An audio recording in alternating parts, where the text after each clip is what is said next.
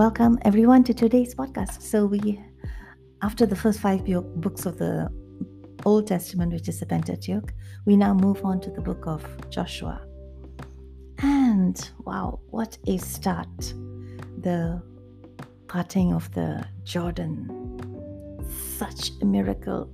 Joshua, I mean, can you imagine the kind of tension he would have felt with Moses, his uh, six, he succeeded Moses, right? What a what a mentor.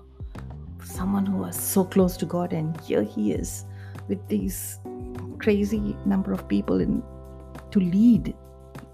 And uh, now it's all on his shoulders, but he's not alone. He's not alone. And this this young man took it up. His first miracle. What does he do? He which is actually more miraculous than the parting of the Red Sea. He stops, he, he says, Now, the, therefore, take 12 men from the tribes of um, Israel, God tells him, and when the soles of the feet of the priests who bear the ark of the Lord, the Lord of all the earth shall rest in the waters of the Jordan, and the waters of the Jordan shall be stopped. So here are the people moving forward to go into the promised land. And why is it more miraculous, miraculous than the parting of the Red Sea? Because in the Red Sea, God used agents. He caused the uh, used the what was it? The east wind. The east wind just blew all night. They could hear the roaring of the wind all night, and they knew God was working something. And He used that, and God push the waters of the sea so that the Israelites could walk on dry land. But here, there was nothing. The Jordan is supposed to be a very rapid river. And these, nothing here. And God was leading them to a new dimension of faith. Because earlier, when they crossed the Red Sea, right, it was already crossed it was already, the waters had already parted and they just had to walk on dry land. But here, God takes them a step further in faith. What does he say? He said, And when the soles of the feet of the priests who bear the ark of the Lord, the Lord of all the earth, shall rest in the waters of the Jordan. In other words, there is no dry land here. It's like walking into the river, which is still flowing rapidly. I, I, I just shudder to think of it. Here's like all these thousands upon thousands of people behind you, and there's Joshua. I would have died of a heart attack. And he tells, okay, this is what the Lord has commanded. And the priests are looking at him. The water is still there, Joshua.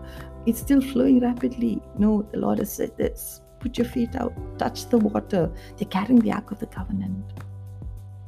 Because that's what God precisely told him.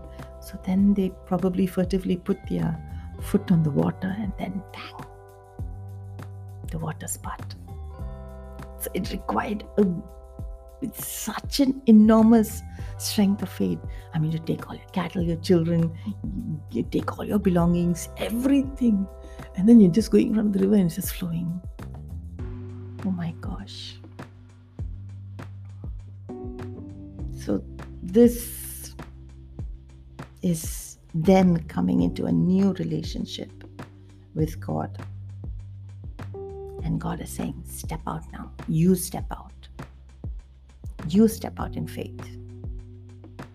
No more it's going to, it's just going to be there for you. You step out.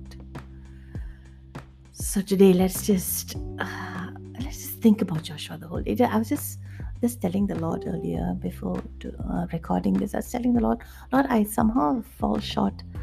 I, I, I, in my prayer time, in my quiet time, I'm all, uh, yeah, of course, in and out, yes, of what the things I got to do in some things, and picking up my mobile phone, yes, during my quiet time.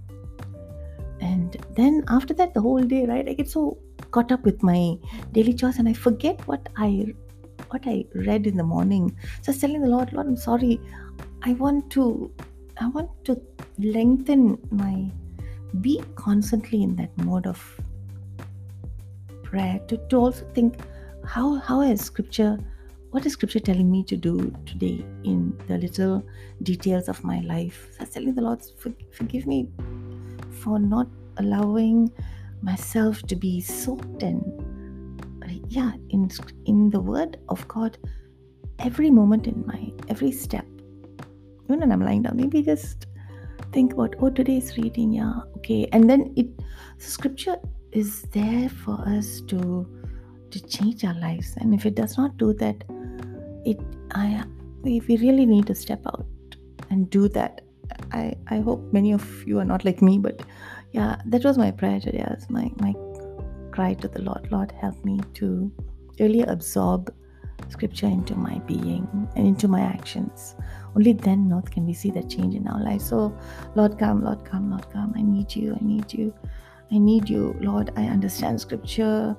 Uh, i'm understanding scripture more but lord i need to actualize it in my life. I need to to make make those words my reality thank you jesus that you will help me because i have asked you.